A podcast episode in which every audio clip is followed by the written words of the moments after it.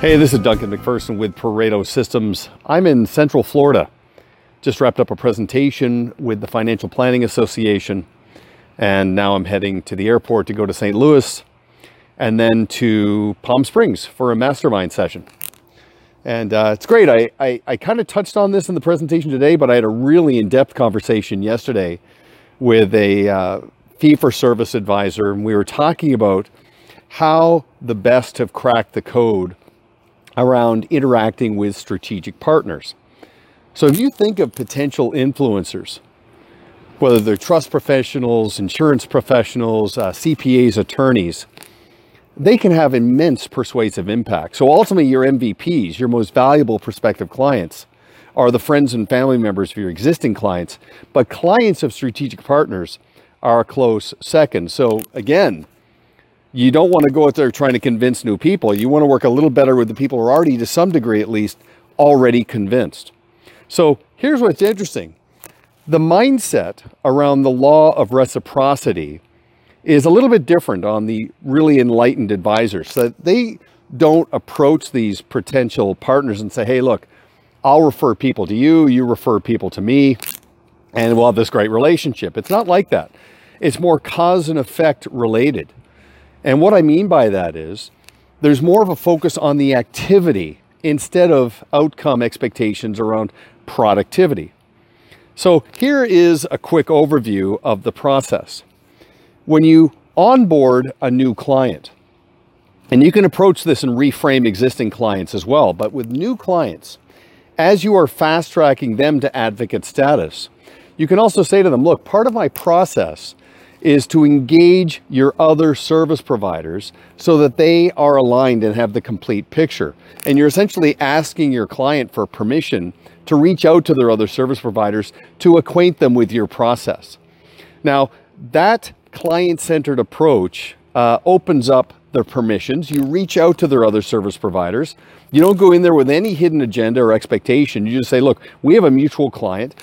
I do like networking, but ultimately what I want to do is I want to show you our process so you can understand the deliverable we're providing for our client. And many will be receptive to that interaction. Now, again, you want them to see your process and your professional code of conduct. You're not going in there with any expectation.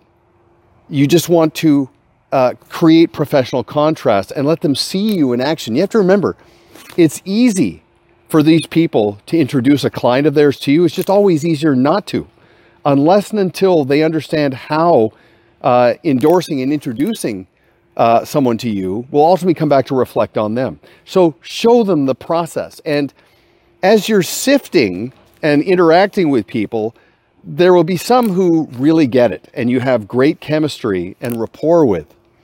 Here's where you pivot to the call to action with someone that you're really connecting well with, toward the end of the meeting, just simply say, look, I get asked all the time if I know a professional in your space. So when I have an opportunity to endorse you and introduce somebody to you, what would you like me to say? How should I describe you? And they'll tell you their value proposition and just say, thank you very much. Now, typically the way reciprocity works is they'll also say to you, how would you like me to describe you? And again, think in terms of professional contrast. It's not what you do, it's what it does. So speak to who your ideal client is, speak to what it is those clients want, and then speak to how you get them there. So when somebody says to you, How would you like me to describe you? just simply say, Well, that's a really great question. I appreciate that. I think what I'd like you to say is, I'm a professional fee for service advisor, primarily for a small group of successful business owners and professionals and executives who, among other things, want to secure their family investment legacy and, and get to that work optional lifestyle.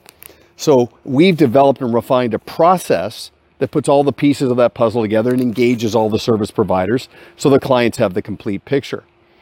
You see, this is how you elevate and differentiate yourself and make yourself more referable to very persuasive influencers. And then once somebody has initially shown some intent, then treat them like a client and communicate and manage that relationship. And at some point, that referability will convert to actual referrals. Okay, so thanks for watching. This is Duncan MacPherson with Pareto Systems. Until next time, make it a great day. Bye for now.